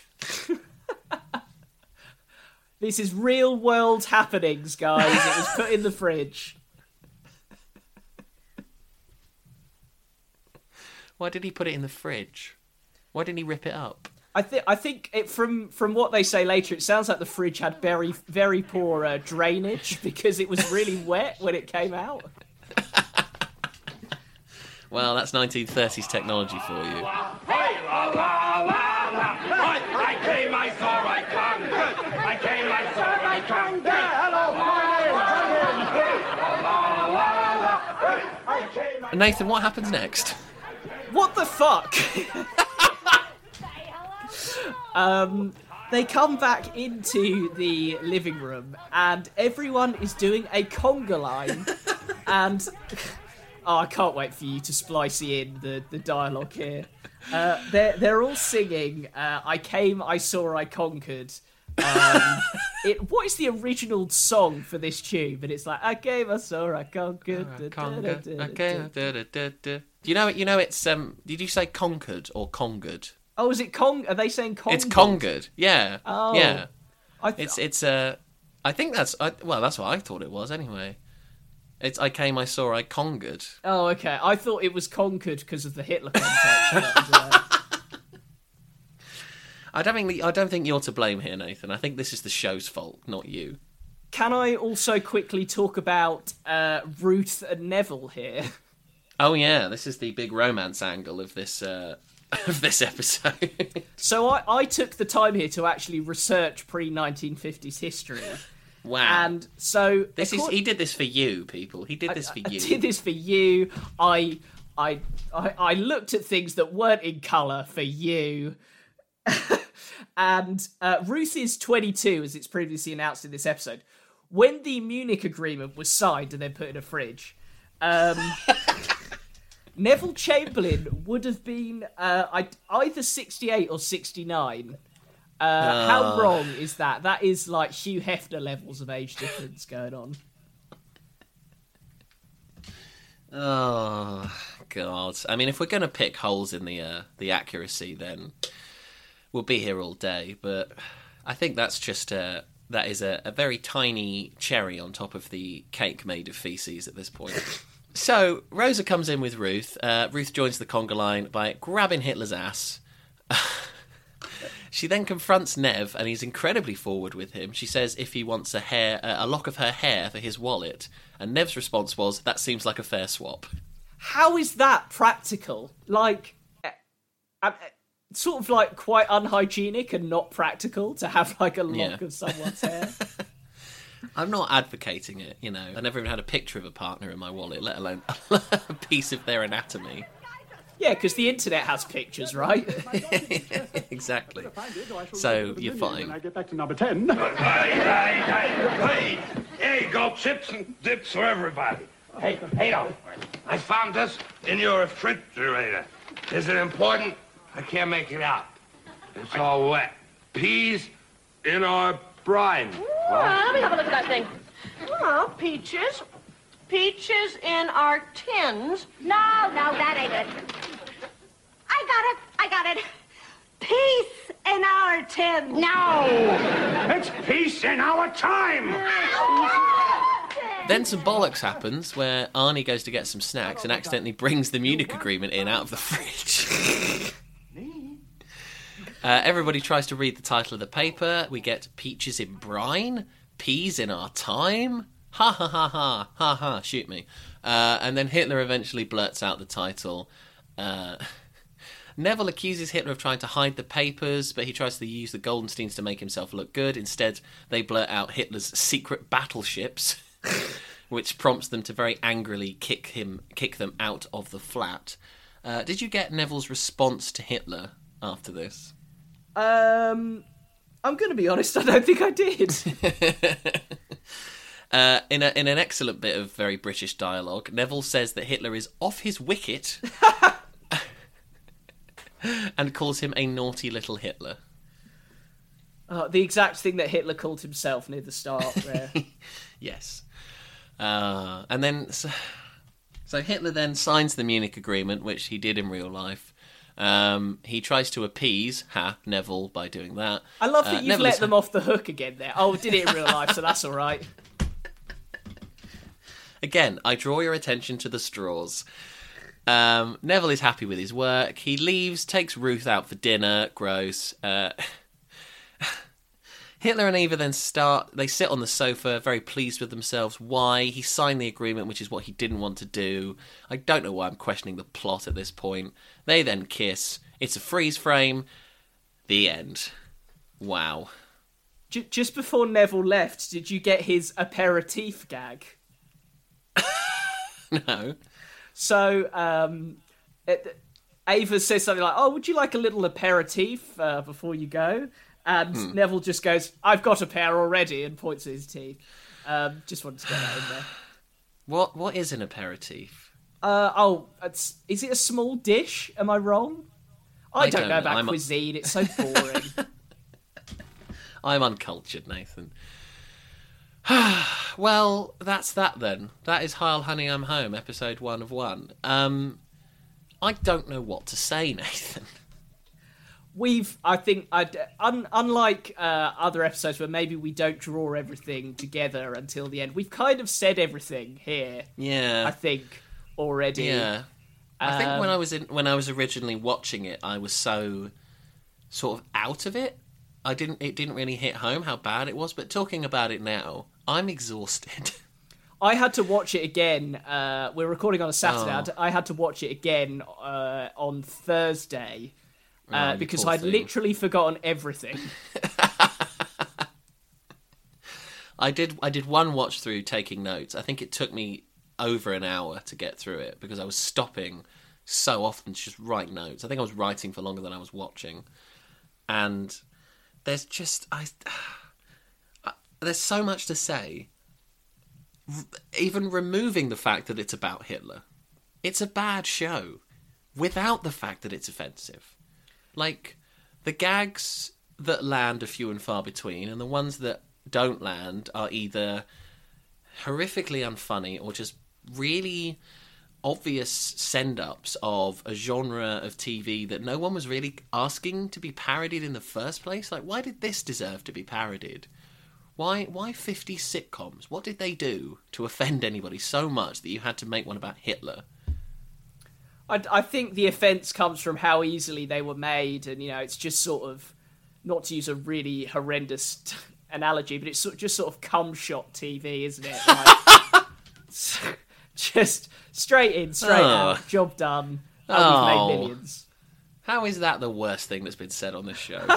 straight in, straight out. Oh, gross. Um, yeah, I mean, uh, as we've said, fair play to the actors. They they did a wonderful job with this bollocks. um, I don't even think I'm annoyed at Geoff Atkinson because he's clearly a creative guy and he clearly had this vision. I'm annoyed at the executives at Galaxy who should have stopped him. Well, they they were all just like celebrating that one uh, that that one date that they managed to join up. They're probably all just like making out on the conference table. just They were coked up to the by. nines. While pro- production was happening, they were just just coked up to the nines, just going mental in their in their in their shitty backwater offices in in I don't know Brixton or something. Oh no, this would definitely be out in West London where I used to work. A hundred percent. Like this is pure like Feltham offices, definitely. Sorry to Feltham. I was gonna say, oh, but um, I mean, there is so much to say on this. Um, I'm actually going to ask you, Nathan. Do you want to talk about it more now, or should we get into what happened after the show? I mean, I just don't have much to add, really. Uh, Mm. We we've done it again. We've actually managed to find a bad thing on bad things. So I'm going to do a tally at the end of the year, uh, Oh. probably for probably for our big finale to um, Hmm. just to tally up what was actually bad and what wasn't. I think that could be uh, could be an interesting stat uh, when we Yeah. do what I guess will be some sort of weird awards ceremony show at the end of the year. any excuse to get dressed up. Um, so yeah, I think like I think this is a different, obviously a very different sort of offended to lesbian vampire killers, which offended me more because it, I think I just take more umbrage with the way that they presented the women and the way they presented the laddie culture because it's more relevant to me. But this was just such a poorly conceived idea. I'll have to say, like, it, it is a you know to a certain extent, it is fairly well executed in terms of the acting is good. It's obviously like the set's pretty on point. It's just that this should never have been made in the first place. I yeah, I am less put out by this than I was by LVK. Hmm. I hated, hated, hated, hated LVK. Yeah. Yeah, I would agree with that. I think I'm just more confused than upset. Um, but some people that were upset was, rather understandably, the Secretary General of the Board of Deputies of British Jews. um, Hayim Pinner, I hope I've said that correctly, said that the show was in very bad taste and followed up by saying, We are against any trivialisation of the Second World War, Hitler, or the Holocaust, and this certainly trivializes those things. It's very distasteful and even offensive. Well, you can't argue against that, can you? yeah, exactly. I think if anybody's got any uh, any right to be offended by this, it's this guy. And yeah, I think he summed up. He probably summed up the feelings of a lot of people at the time. Um, because it this was 30 years ago like sensibilities have changed and, and i think people were a lot less willing to accept things like this now Just don't Um, do not- this on this wider scale. If if you have a friend who's a bit more playful about this sort of thing, and Mm. You know they're not going to be so put out by it, then you know maybe have a bit of like risque banter, but like don't make a fucking comedy about this. Yeah, you establish your boundaries with with people you know on a personal level, but obviously you can't know your audience for a TV show on a personal level. Uh, and there's that old phrase, that old John Cleese phrase of it's impossible to be offended by TV because you can't just change the channel. But equally, like the mere fact that this was made, the fact that money was put into this, I think the offence comes from the fact that somebody thought this was a good idea more than what was actually said in the show. Um, the fact that this was out there in the first place is where the offence comes from for me. I yeah, I love the fact that the probably the entire Galaxy original programming budget was blown on this. All 20 quid of it. What's more, this show killed the channel. well, okay, it might be slightly unfair to say that, but it's very fun to say that, so I'm going to say it anyway. Um, despite only having been in, bo- born in March of that year, BSB shut its doors in November 1990, which was, let's remember this, two months after this show came out, after a 50 50 merger with Rupert Murdoch's Sky. Uh, both subscription services were struggling in the brave new world of digital television, so a deal was struck to save them both. The resulting group was called B Sky B, which was simply marketed as Sky, which is now one of the most profitable and influential media groups in the entire world. And BSB's six channels were handed over to Sky, and the first to be axed was, rather understandably, Galaxy, which closed down on December the 2nd, 1990, after not even a year in existence, and the transponder was handed over to Sky One. Heil Honey has the rather dubious honour of being the channel's first and only piece of original programming. Ah, yes. And the rest was They just spent on coke. they managed 25 minutes of original programming. It is just like Dave back in the day where they had no original programming at all. Yeah, yeah, and and just Top Gear on endless repeats. Oh, I've got a um, good anecdote about Dave. Oh, go oh, on. Shout Go out I to my Dave. sister here. Sorry, Leanne. Um, in in the early days of us having a, a digibox, as it was known Mm. back then, my sister was scrolling through the channels, and because because the channel was called Dave, she thought that my dad had somehow created some sort of playlist for himself of content to watch throughout the day. Bearing in mind, I, d- I think Top Gear would be so low on my dad's list of TV shows. Um, yeah, that's that's my uh, that's my memories of early the early days of Dave there. Excellent, excellent. Shout out to Leanne, uh, one of our top fans on Facebook. we love Leanne. Um, so yeah, uh, the show died a death. The channel died a death. Um, I guess it sort of lives on to this day in the weird sort of Frankenstein's monster that is B Sky B. Um, And any any digital channel between about thirteen and fifty is this model of of channel. Yeah, absolutely. They definitely wrote the book, and this merger, you know, saved the day when it come to Sky. Um, So I guess it has its place in British television history. Um, and this show definitely has a place because over the years it's garnered quite the reputation. Uh, Nathan, how much did you find in the way of reviews? Yeah, no, uh, no exact kind of publication reviews, but loads of people have commented on it. Uh, Marianne Calabro, I hope I'm saying that name correctly, Very nice. um, nice. described it as perhaps the world's most tasteless situation comedy. uh, we've got a guy from Arizona State University, David Hawkes, who argues that the show was a failure as a comedy because it did. I think this is quite a good quote for our podcast as well. It disastrously exceeded the limits of irony. Um, yeah, he, he nails it, David Hawkes. Um, he says that um, this episode we can measure the distance travelled between by comedic irony between 1990 and today. Such a heavy-handed concept would never be produced in the era of Alan Partridge, Jim Royle, and David Brent. Yes. He absolutely nails it there. Um, and Channel 4, uh, as per usual, they did a bloody countdown because that's all they do. Oh, no, I'm unfair. joking, I'm joking. um, it was listed at 61 on Channel 4's 100 Greatest TV Moments from Hell.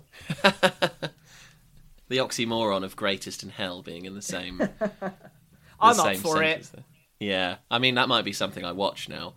Um, yeah, it's it's got it's got a load of a load of people of like this is the go-to example of uh, a bad idea, a show that got cancelled after one episode. Um, there's so many YouTube videos out there where people review this episode. Uh, thanks to everybody who did because I, I consumed them all vehemently for this episode. Um, but incredibly, this didn't kill anyone's career. Well, to the to the extent that they carried on getting, oh, I don't want to be mean. I'm not going to be mean. No, okay, it didn't kill anyone's career. Okay. No, no, nobody, nobody made, nobody was made a star from it, but people have gotten consistent work from it. Neil McCaul is still working. Uh, he was recently seen on BBC One in the trial of Christine Keeler, uh, which came out this year, so he's still active now. Um, as we, uh, as we pointed out on Twitter, uh, if you want to give him a follow. Uh, did you get anyone else's uh, post Heil trajectory? No, Jacob, I did. okay. Uh, Denica Fairman, who rather sensibly quit the show after the pro- pilot, uh, is currently in the DC adaptation The Sandman on the Netflix. Uh, so she's obviously doing quite well. And even Geoff Atkinson has done well in the years following. He still works with Rory Bremner. He's also been an executive producer on a show called Getting On, uh, which won an Emmy. Oh, sorry, was nominated for an Emmy. That's an HBO comedy series. Uh, and he's also been a producer on 12 episodes of the Channel 4 documentary series Dispatches. That's So- random. I know, yeah, a really serious journalistic program uh, that has a producer on it who made a show about Hitler. Um, yeah, he also says that with 25 years of hindsight, he would have made the Goldsteins more aware of their situation, but he's very open about the show. He says, I don't resent it. It's a problem child that at certain times gave me a lot of pleasure, so I certainly don't think it's a ball and chain. I think if we got it right, it could have been fantastic, and I'd rather that than yet another sitcom about a 30 something couple that hasn't really got much to say. If that's how he justifies it, fire away, Geoff. I can I, I can see where he's coming from. I admire the sentiment of trying something new, but there are certain things you should just not try, and this is one of them. Um, yeah, well, that's that's sort of everything I've got on Heil Honey I'm Home. Um, Nathan, do you have any sort of closing remarks on the show? Um, no, I, I just want to quote Mark Corrigan from Peep Show, actually, where he sort of dresses up as Hitler, and he says, We've tried, we've failed, and we're moving on. Oh, one episode. I'd rather be watching that. Um, yeah, I think. I just think the show gets everything the wrong way round. I think they use TV, they use Nazis to make fun of TV when they should be using TV to make fun of the Nazis. And once you strip away the fact that it's about Hitler, it's just another boring sitcom. It's just another boring send up of the 50s. Um, and it just outstays its welcome, even at 30 minutes. And the prospect of an entire series of this, i- from a, a genuine, sincere standpoint, is not particularly exciting.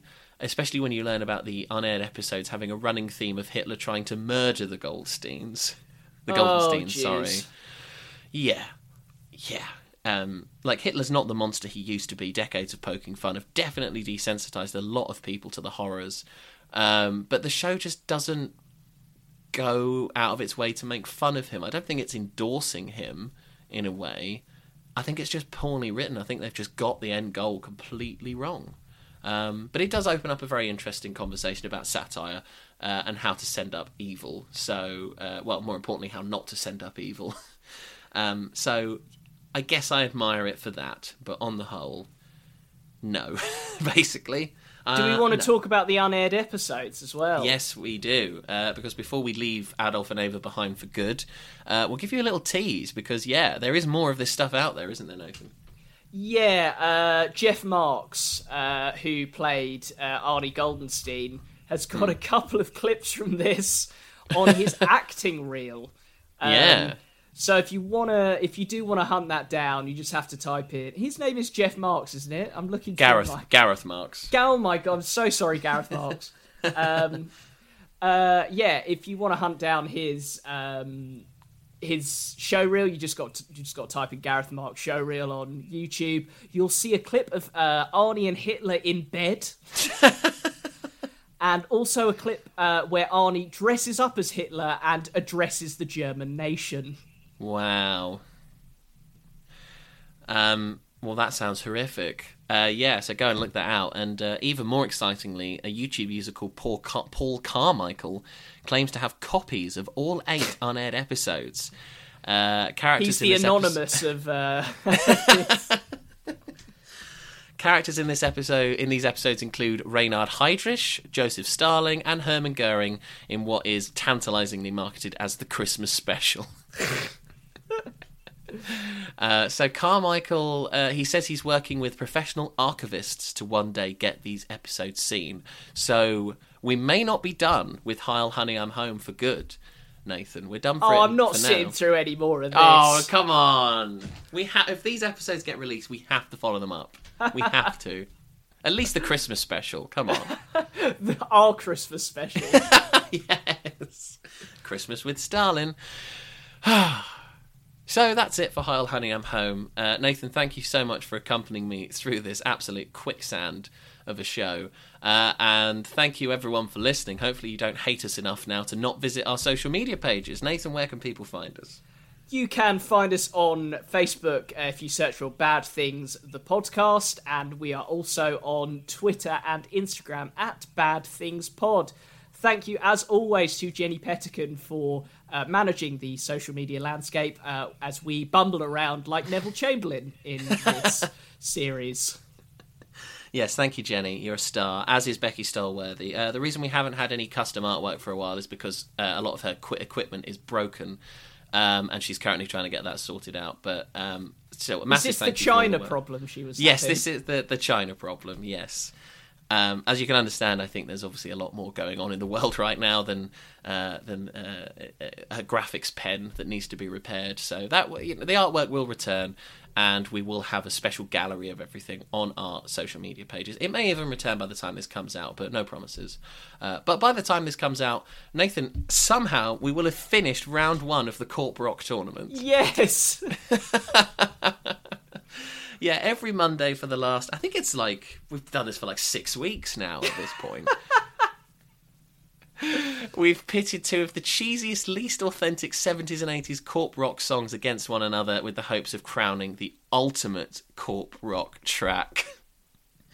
And Nathan, round two, the round of uh, the round of eight, is shaping up to be quite the tussle.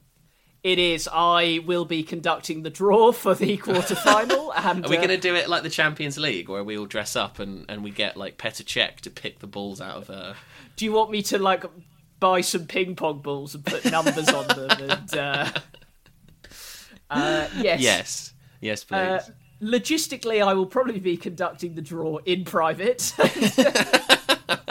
and uh, and then we will get going with the quarterfinals. And um, yeah, just everyone make sure the final countdown wins. Really, is my uh, my request. And you can vote in that tournament by going to our Facebook page. We post it up every Monday and it's a reaction thing. So we give you two options to choose from. You can vote however you want. Uh, Nathan does it. He votes for his least favourite song. You can vote for your most favourite. It's entirely up to you. Uh, but just make sure you vote uh, because we love to interact with the fans. We really, really do. And, and I think it's really cool that we have people that actually interact with our posts. So Yeah, and I just I just want to I want to say thanks to everyone who because I thought this was going to die on its arse. I'm not going to lie. And uh, ev- never told me this, really by the way. He never told me he thought it was going to die on its ass. Thanks for that. um, but yeah, no, you're absolutely right. Um, this is this is uh, taken over my life in a way I never thought it was going to be. Um, but it's really great. It's really really nice to have people mention it um, in conversation. So thank you, everyone. And yeah, we'd love to we'd love to grow the podcast even more.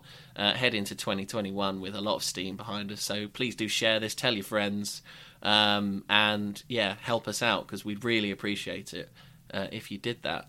But we, uh, well, that's a big problem. Let's deal with our next thing, uh, our next episode. In fact, Nathan, what are we reviewing next time? Uh, once again, a straggler from a previous poll, the second place uh, from a previous poll, has won on its return. We are going to be looking into the rap rock phenomenon as we tackle uh, Limp Bizkit's ridiculously named album, Chocolate Starfish, and the hot dog flavored water. Uh, Jacob, you heard this recently, and how long is it again? It's 75 minutes long. Oh my god. Nearly Mhm. Lulu levels of length and probably bollocks as well. Uh, so we will see you for episode 9. Episode 9 of Yeah. Bad Things. Uh, Mm. Limp Bizkits, Chocolate Starfish, and the Hot Dog Flavoured Water. And on the next music poll, uh, Justin Timberlake's Man of the Woods, which was second, will be returning. So you'll have another chance to vote for JT. And yes, that is me saying you should vote for that. We love an impartial vote. Thank you, Nathan. Uh, and as we like to say on this show, as one poll opens, another opens. And you now have the chance to vote for this, the subject of our 10th, yes, 10th episode, which will be out in October. And you have, as always, four options. And the first option is, as ever, the very close runner up, and I mean very close runner up in last month's poll, a film with a cast including Elizabeth Banks, Kristen Bell, Halle Berry, Gerard Butler, Seth MacFarlane, Hugh Jackman, Terrence Howard, Chloe Grace Moretz, Chris Pratt, Uma Thurman, Kate Winslet, and Richard Gere. Whew, it weaves 14 different storylines together in an absolute mess of a narrative that won it the Worst Picture Award at the 2013 Golden Raspberries. Movie 43 is option number one. And option number two is a film that I know you're dying to watch, Nathan, and that is not a pun. Um, because October is the spookiest month of the year, uh, we're giving you the chance to watch us watch a bad horror movie. And the one we've chosen is from 2019. Uh, it's called Countdown, and no, it's not a big screen adaptation of the Channel 4 Tea Time quiz. It's a film about an app that tells you how long you have left to live. 26% on Rotten Tomatoes. yeah, there's not going to be any Jeff Stelling here if he's still. I don't know if he still presents Countdown. Nick Hewer, Um, my man. Nick Hewer. Oh, it's Nick Hewer, of course. I don't think Jeff Stelling's done Yeah. it since about 2010, to be fair. He's not done it for Um, years. yeah, I because of uh, my work, I have seen parts of this film. It looks absolutely terrible, and I don't know how I'm going to vote because I really want to see movie 43 as well. Hmm. Um, it has uh, I can't remember her name, but the actor who plays Guinevere Beck in the Netflix series You is Oh. the protagonist of this film. Interesting. Okay. Um, so yeah, I, I mean, I think, and not to not to brag, but I think this this poll selection, I, I'd be happy watching any of them. So if we get countdown, we'll do a Halloween special. We'll, we'll maybe we'll dress up or something. I don't know, but that is your option number two.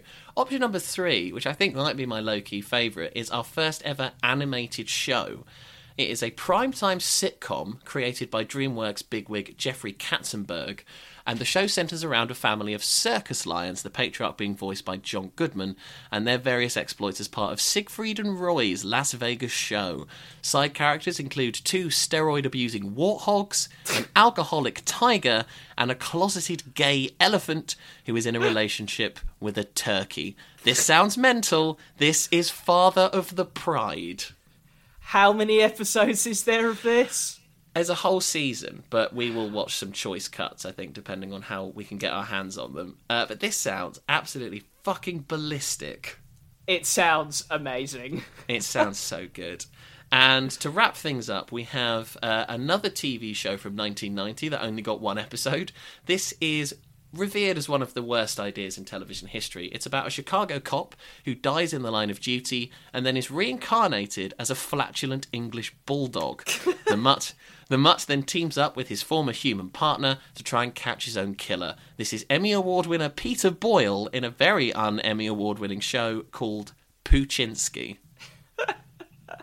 Never heard of it until I watched a review of Heil Honey, and this was uh, Hmm. reference. Is this another one episode deal? Yeah, it's Uh, another one episode wonder. The pilot was uh, was cho- was not picked up by NBC, but they showed it anyway, and it is on YouTube in full. And my god, it looks like shit. So I'm very excited. And you can cast your votes for our next episode by heading to our social media pages. The poll will be up in a week's time and close in a fortnight's time. So, with that out of the way, I think that just about does it for Hitler. And the only thing left to do is once again thank my esteemed colleague Nathan Packham. Thank you so much, Nathan. Uh, this has been a real, real romp. Thank you so much, Jacob, as well. Uh, I, I say this every every time we record, but uh, I'd just like to say thank you for all your work behind the scenes, especially keeping the uh, the Corp Rock tournament going and uh, all the social media stuff you do. Um, so thank you, Jacob, etc. And I will see you for fucking Fred Durst. Uh, well, I know you'll be loving this shit right here. Bad things right here. Thank you very much for choosing to spend your free time with us talking about Hitler, and we shall say ta ta, see you soon, and stay bad. Bye, folks.